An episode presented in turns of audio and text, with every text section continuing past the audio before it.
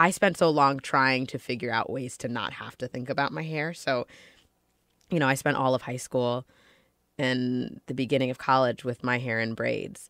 Um, because braids, you you get them. I mean, you spend six hours the day you get them, but then you spend a month having to do nothing, and it's amazing. And I can just roll out of bed and walk, go, you know, go wherever I want to. My hair is already done. I don't have to think about it.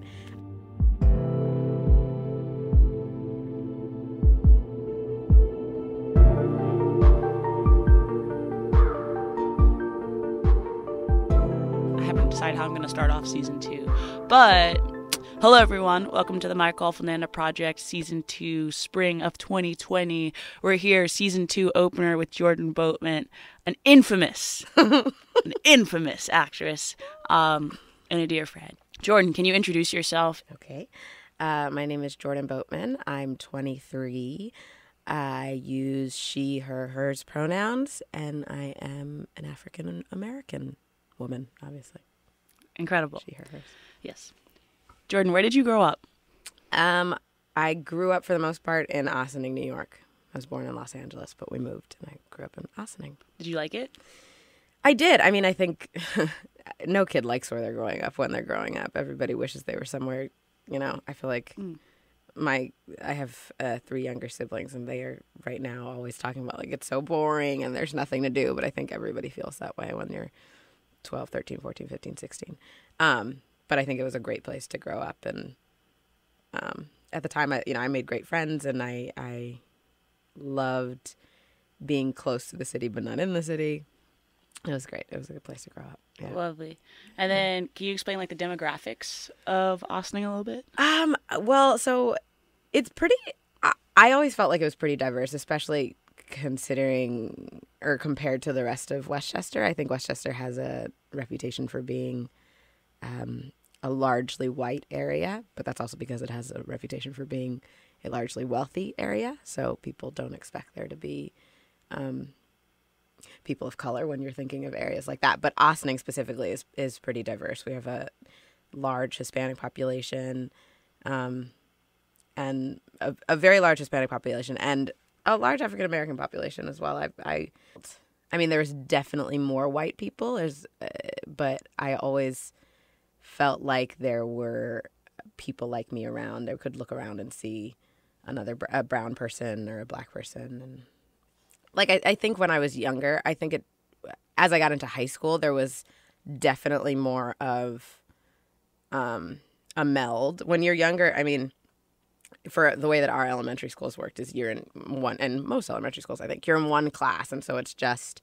um, just the people in those classes. And when it was at that point in my upbringing, it was a lot of it was mainly white people in my class.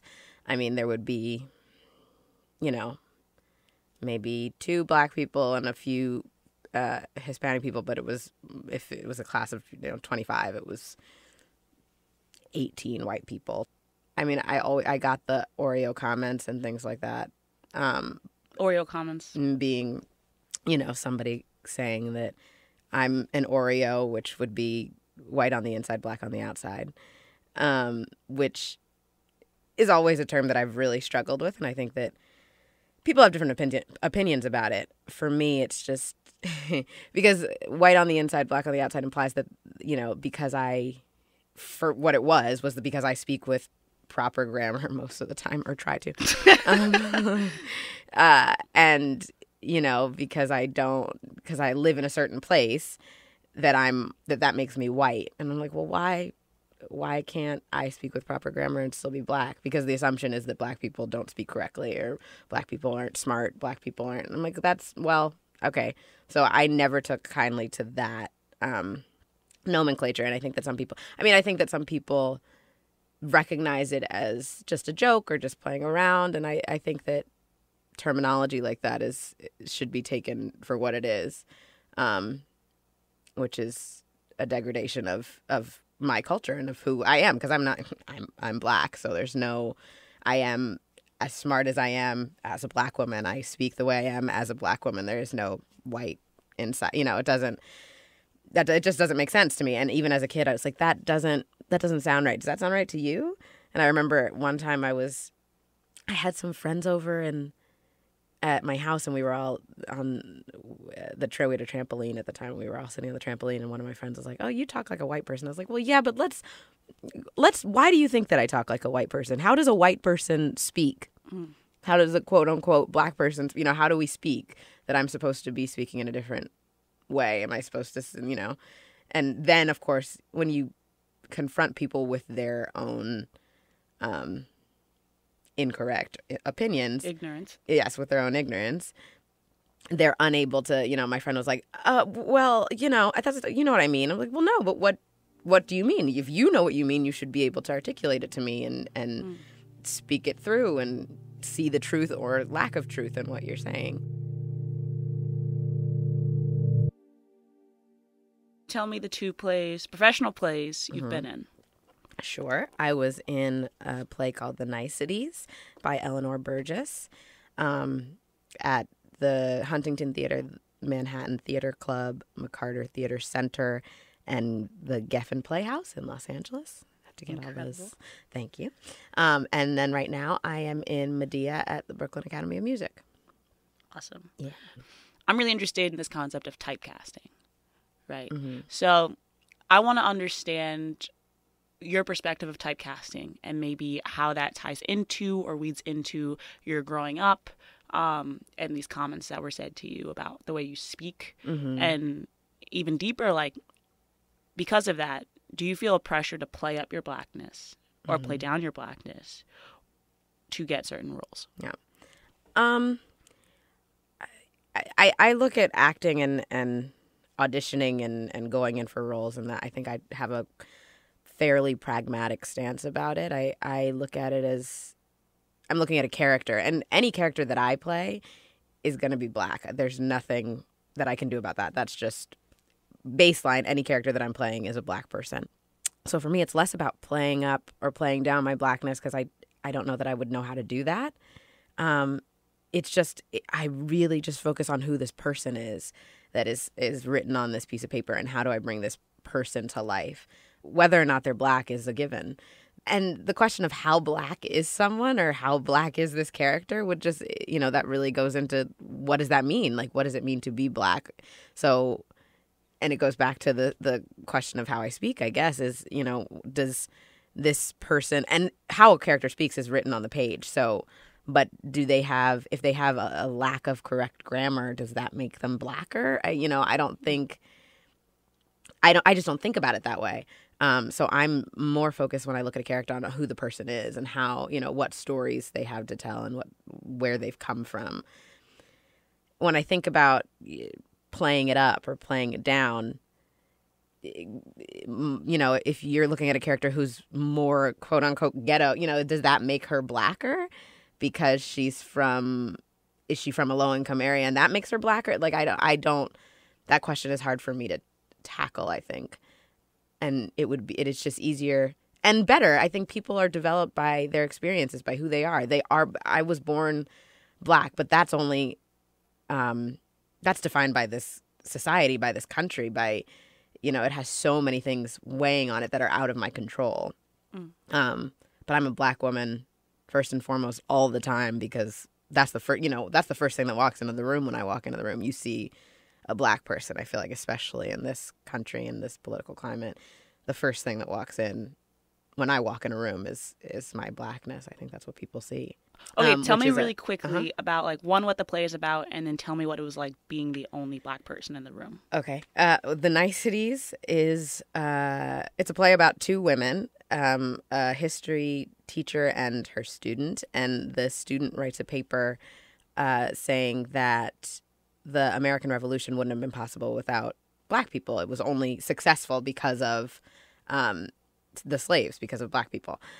And the history teacher disagrees, and they then get into a larger conversation one about that paper but two about uh, black history and its role in american culture and american history and um, black people and the role that they've played themselves. And then you know it gets into a heated conversation at some points. It was also my first professional play. Um, and so and we started rehearsal for that in august. So it was also on top of one, I didn't know that I'd be the only black person in the room going in, but I did know that I was probably going to be the youngest person in the room, the greenest person in the room. Green Um, green, you know, being that it was Fresh. green, yeah, fresh and right out of school and not having done any other professional productions. So there was that. And then you get there, and of course, I think most black people have this. You know, you walk into a room and you look around and you're like, oh, okay, okay, cool, cool, cool, cool, cool, cool, cool, cool, just me. That's fine. I mean, and you're used to it. Like I'm used to it. I'm. Yes. I've been the only black person in the room many times, and I will be many times again. Um, but you're aware, and then you're especially aware when you're talking about a play that is focused on the role of black people in this country which and it's a conversation that is not that's not had and uh, publicly that's not had uh, as vocally and as loudly as these two women were able to have this conversation. Um our my director kimberly senior was very i think very good at making not making it feel like it was all weighing on me like i had you know Kimberly's weight of- white or black. Kimberly is um, white, not yes. So She- Kimberly's white. she's Everybody, director. she's the director of the Niceties. Who wrote it? Eleanor Burgess. A white person or a black? Yes, she's Jewish. That's really interesting. Uh-huh. Yeah, and I mean, and it's it, people. People are always surprised that it's not that it wasn't written by a black person because she tells she did such a wonderful, wonderful job um, articulating both sides of the of the argument for Yeah. my character Zoe and for Lisa Banes' character um, Janine, the love of my life, Lisa Banes. um, and so I was, but I was in this room with Kimberly Senior, who is this hugely accomplished director, um, and Lisa Banes, who is this hugely accomplished actress, um, and Eleanor Burgess, who I just think is a genius. I mean, she wrote this fantastic play in which I, Jordan, had so could feel so many of my opinions being shared. Um, Okay, so what's that Yeah. like, right? So a white person wrote this play, mhm. and you being Jordan, right? You Mhm. felt like you could feel so much of what she was saying. Like, Mhm. was that? That must be kind of interesting. That like she can articulate Yeah, I mean, feelings.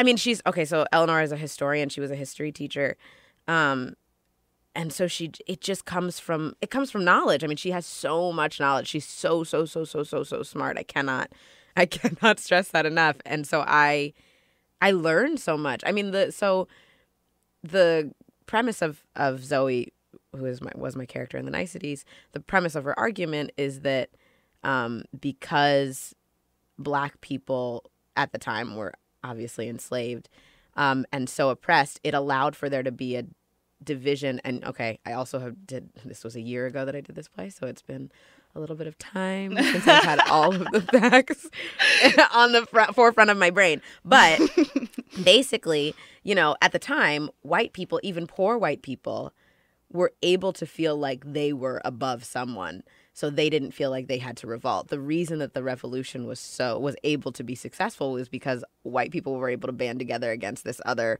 entity. Um, and in any other situation if there hadn't been the slaves there the poor white people would have turned around and been like oh wait hold on. This isn't this isn't great for us because we're still down here without any money. We're you know Mhm. we're still disenfranchised.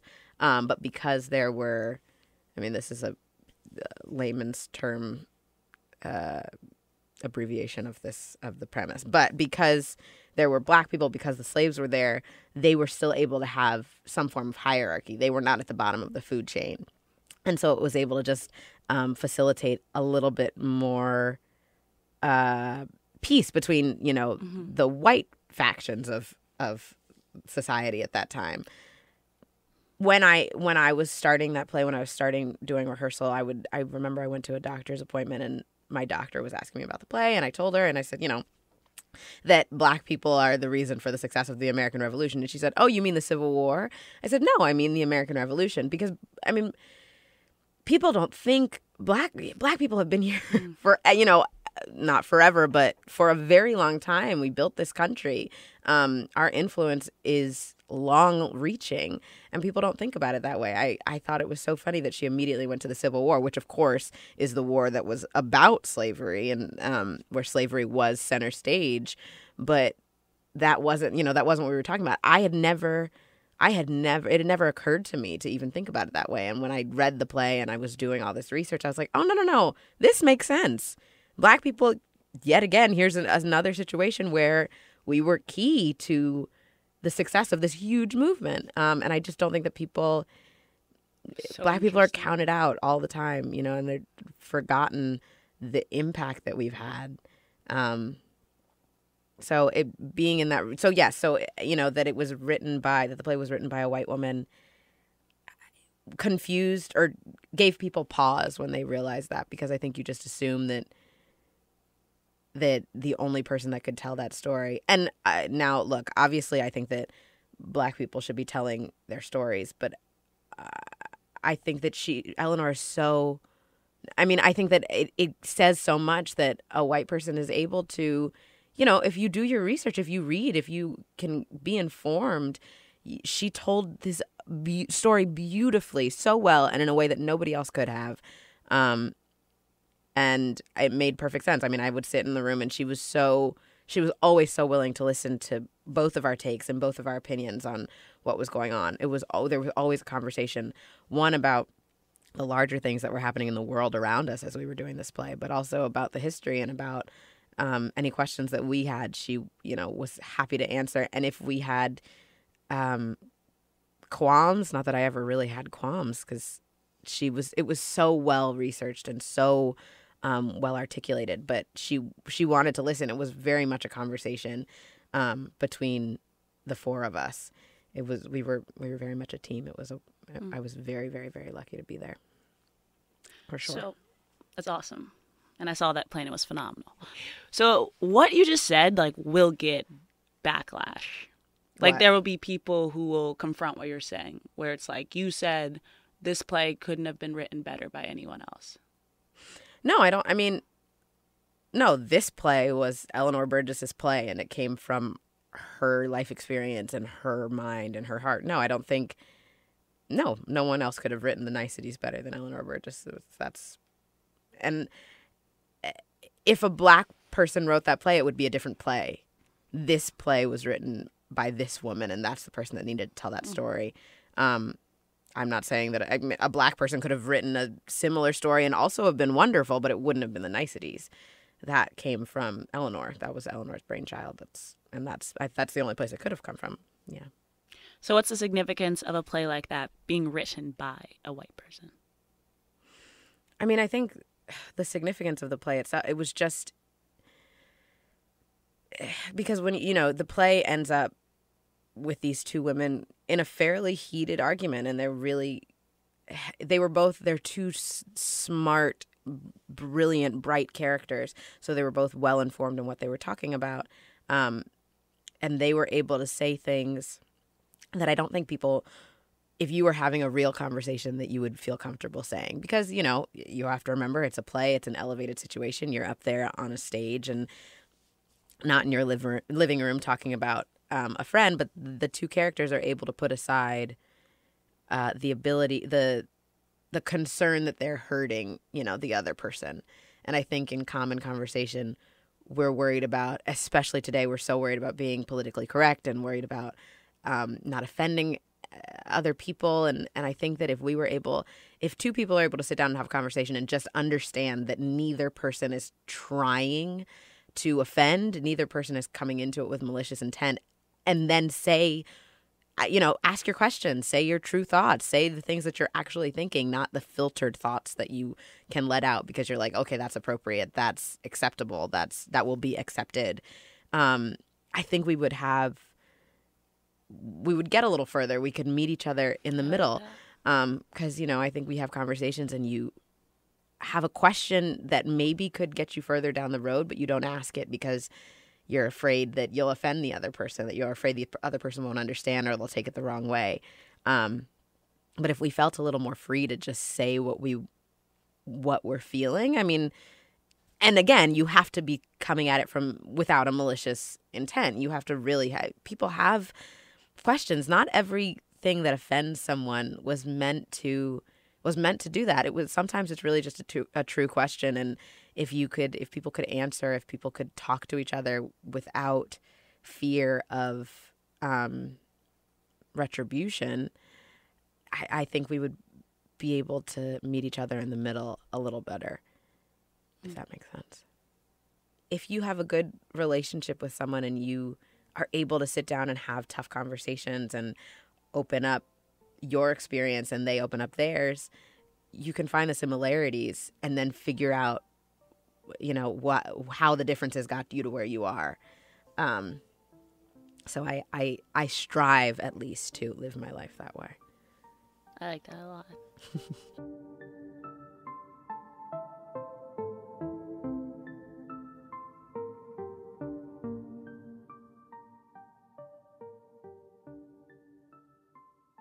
Let's start growing up. Like, what was your relationship like with your hair?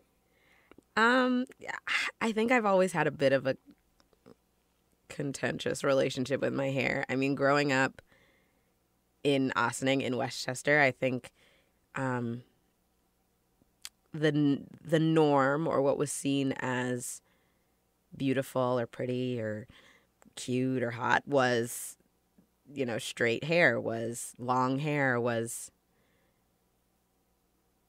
white hair. Um so that i think i had that on one side but the other thing the, the real thing about me that i've realized as i've gotten older is i'm very i'm very much about the thing that allows that is the less the least amount of work. I don't, you know, I don't wear a lot of in the profession that I'm in. I wear a lot of makeup when I'm working, so I don't wear makeup very often when I'm, you know, just out in normal life. I don't, and I like my hair to be as I don't like to have to think about my hair. And I think I lamented when I was younger how much I had to think about my hair. My hair was a constant thought, you know, and it and it was it required so much more work than my friend's hair did even if at the time even if when if when I was younger I wasn't the one doing it you know you're getting your hair done or my mom was doing my hair for um you know a long time and and but it took time it took time away from other things that I would rather be doing and I think that that was really that was really hard for me to to make my peace with um and I've come a long way I think now but even still I'm I I, I I spent so long trying to figure out ways to not have to think about my hair. So, you know, I spent all of high school and the beginning of college with my hair in braids. Um, because braids, you you get them. I mean, you spend six hours the day you get them, but then you spend a month having to do nothing, and it's amazing. And I can just roll out of bed and walk, go, you know, go wherever I want to. My hair is already done. I don't have to think about it. Um, and so when I when I the first time I got braids, I was like, what this is this seems to be like what I need to be doing. Um, and I think for me, when I was little, I know that it, for me, it was always about having something to throw around. Ah, I like, I like, throw around? I mean, you know, white girls can throw their hair over their shoulder. White girls can flip their hair all, and that was, that looked fun. That looked like the thing that, you know, so I remember like when I was really little, my, not even really little, probably till I was you know, 10, 11, 12. My mom, you know, when you started getting beads in your hair, and I was like, oh my God, my hair moves. Look at this. Swing it around. That that was amazing. That was I mean, that was I was like, this is this is it. This is it. And then, you know, beads kind of you gotta phase those out. out. You gotta phase those out because those are for little girls. Yes. Whatever. Um but then I, you know, and then you figure out you can get the braids without them, and you can get extent, and then you figure out you can get extensions Ooh. in your braids. And I was like, wait a minute, my hair can move and it can be long. This is it. Um, so I had braids for, and I have I have braids right now actually for work. Um, and it's funnily enough, I have very very long braids that are down my back and they're so they're beautiful they look beautiful and i you know they wanted them for the play so that i could for my specific hairstyle let's explain that real quickly how do they tell you that they want you to have a certain hairstyle and then like you're telling me that you have had and kind of still have this complicated relationship with your hair like mm-hmm. are you ever hesitant to be like oh God, like what, what, what do they want me to do i mean absolutely time? i was very apprehensive so with the niceties when I auditioned for the play, my hair was in braids because it was summer and I was going on vacation or something. And and then they were that so that was the way that they first saw me um, and so that was just the style that we went with um, for the show for this when i auditioned my hair was out was natural um, which is how I've been wearing my hair for the past couple of years. And so a lot of the time in your contract, it'll say, you know, you have to keep your hair the way that it was at your audition unless they change their mind or, you know, decide they want something else. So when I, when we first started talking about what they wanted for my hair, my hair was still out. And I was like, I was, I was stressed that they would say, we just want it like this. Like, this is, this is great. Cause they, that was for a little bit, they were thinking that they were just going to have it out. Um, and I was like, well, that is so much. I told them, I was like, uh, you know, I, whatever you want to do, whatever you guys decide is fine. But every style of my hair comes with some caveat. And this one being, if it's out, that's a lot of work for me. Outside of coming to work and doing the play, that also means that every night when I go home, I'm going to have to twist my hair up or I'm going to have to, you know, you know, pineapple it or do whatever the maintenance is for that night. It's just more work than, say, braids, which means, you know, we have, yes, there's a day where I have to spend all day and probably miss a rehearsal to get my hair braided. But for me, it means that I get to go home at night and just go to bed. And I get to wake up in the morning and just wake up and go. Um, so while I'm working it, it, it, that also, you know, that was, that was a stress of mine that I would have that they would say, yeah, we're going to just have your hair out. And, and also that for a play, you know, you're playing a character. So once they decide what your look is going to be, you want to get something very similar to that every night because the character is supposed to, you're playing, you know, the same character Yeah. every night. So I was like, uh, it's very stressful for me to have to think that I'm going to have to get my hair in this one style of a twist out or one style of a whatever we decide that it's going to be the same way every night. That's it's impossible. Actually, it's never going to happen. Like it's never going to look. if it's on, it's if it's upon me. If it's left, if I'm left to my devices to make it happen, it's going to look different most days. so you guys should also be aware of that. Um, and then they came to the decision that they were gonna um that we were gonna braid it, which and so part of me was like. so part of me was relieved because it it meant less work. And then there's another part of me that's like well i've now done two professional plays with braids. So am i now the girl that has braids? Am i now always going to be Mm. the girl that has braids? I mean because both of the i've done two um small appearances on tv shows and in both of those my hair was straight. Um Mm. and that was a choice that i made um so i i Why'd you make that choice? because there's a part of me that thinks that straight hair I mean, and it's which is I think it's a part of me that is supported by our society that straight hair is more palatable, straight hair is more um acceptable and when you go when you go into an audition, I think that you know, they're looking at they don't want to have to visualize all this extra other work that they're going to have to do. So you when I go into an audition, you want to go in as you know, looking the way that they're going to see you look as the character. Um, so when I go in for TV, and it's also about how I want to be perceived and how I want to be shown. You know, on TV, I'm like, well, these, you can look back at this. People will be able to look back at this as I go along in my career and see this girl at 22, 20, whatever, and my hair is straight. It's more acceptable. It's, it's, it seems, and it, because it's more like white people when my hair is straight, it's, it's a style that white people I think can easily understand because it looks like theirs and you know it can go up, it can go down, you can do whatever you want, you know, that it seems more easily worked with.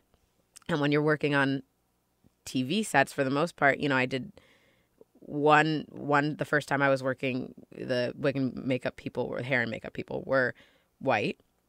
The second time they were black, but even still beforehand I had gotten my hair straightened, I'd gotten my hair done. It was done and it looked, you know, finished like it was the finished product. So i i arrived with my hair already done because i don't want to have to figure that out. I don't want to have to take time and and one figure it out two stress about not you not knowing what to do with my hair or you doing something crazy with my hair because you don't have because you don't know how to how to deal with it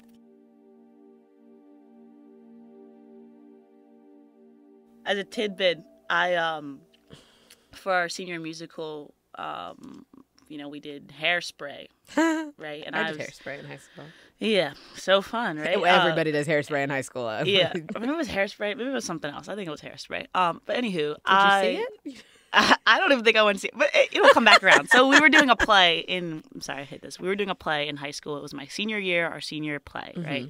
And I was an athlete. I was on the basketball team, so Mm-hmm. Yeah. already I was like, this is out of my comfort zone. But like, I'm just gonna, I'm just gonna do it, right? Right.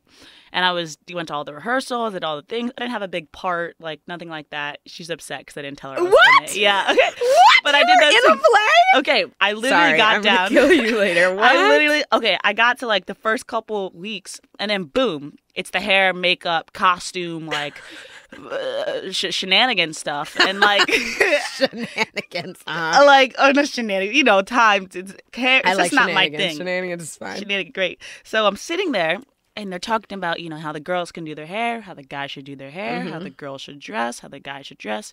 The Banana Project is all about like redefining terms like femininity, beauty, and then identifying blackness or defining it on your own terms, Mm-hmm. right? So in that moment, I didn't I didn't feel like very feminine. I didn't want to wear a dress like they suggested. Right. I, I didn't know how to straighten my hair or like Mm-hmm. what kind of hair they wanted me to have in the 70s. Whereas they were saying the girls just like, you know, put your hair up in like two ponytails.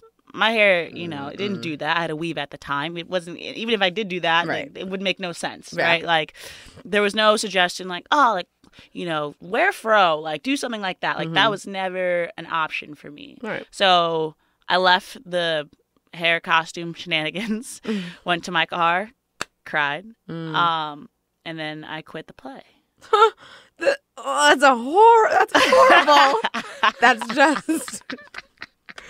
Oh my gosh. Okay. Well, So- I'm very sorry that that. I mean, but that's. I. I mean, I get it. I. I understand. I. I. And especially if it wasn't something, for me, that's I'm I'm passionate about. right. Yeah, and okay. so why. Why go through that extra effort? Why put yourself through that?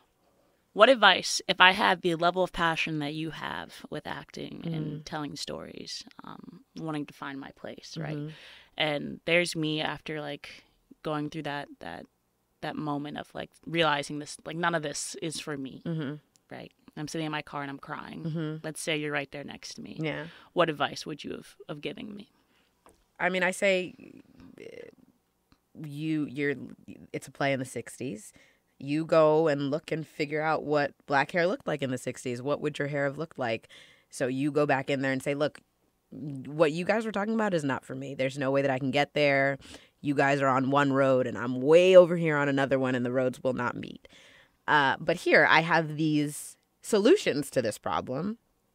And it's not and you know what? It shouldn't be your responsibility. They it, it shouldn't have to be your job. It shouldn't have to fall on you to have to do more work than anybody else in order to just get to where they are. Um, but i mean it's the thing that people always say you have to work twice as hard um, to get just as far and be twice as good to get just what they get.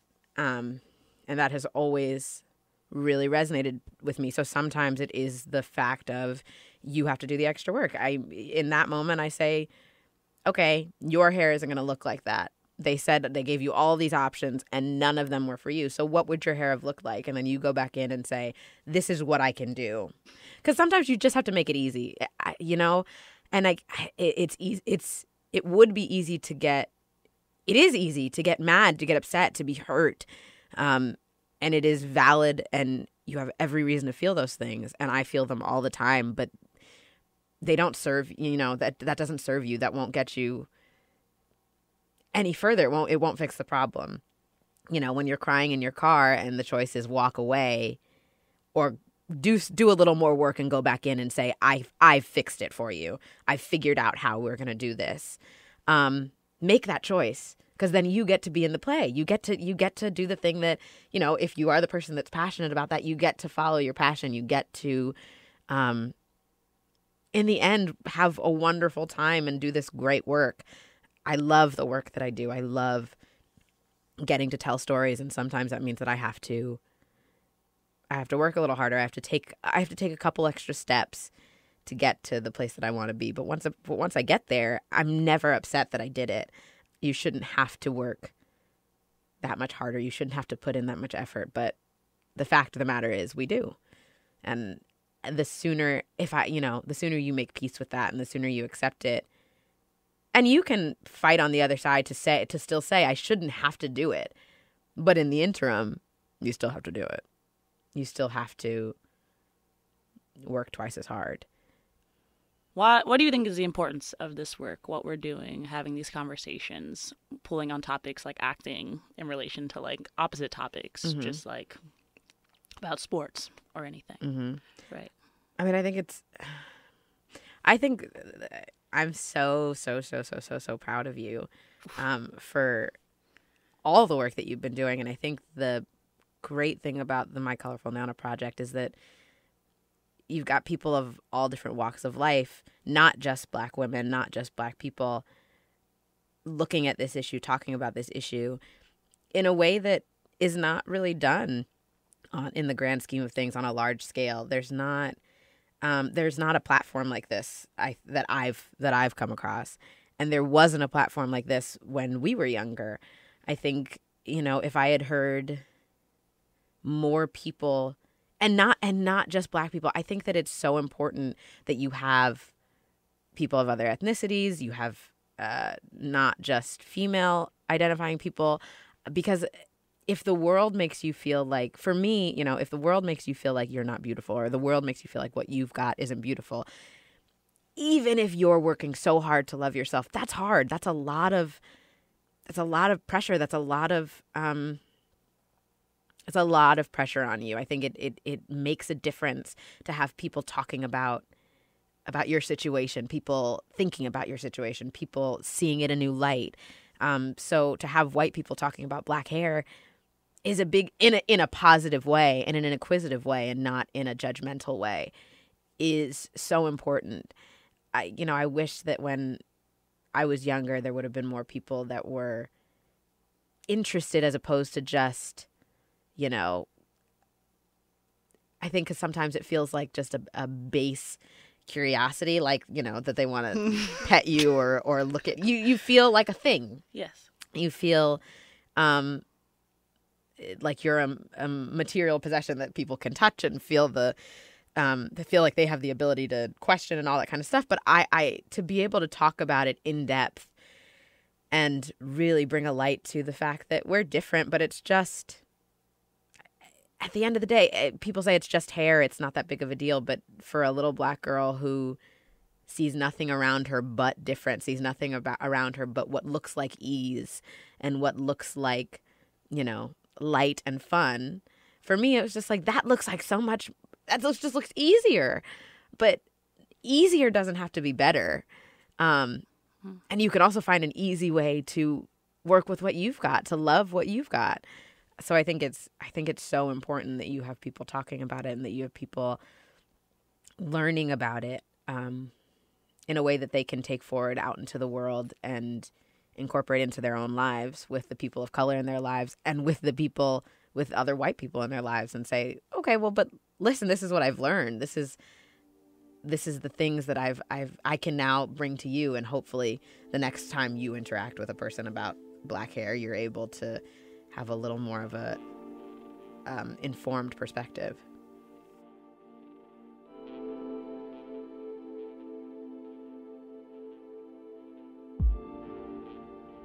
Thank you so much for being here, Jordan. It means so much to all of us. Um, I'm sure everyone who's out there, and of course, me. Um, to all of you, thank you for thinking generously, and I hope to see you next month.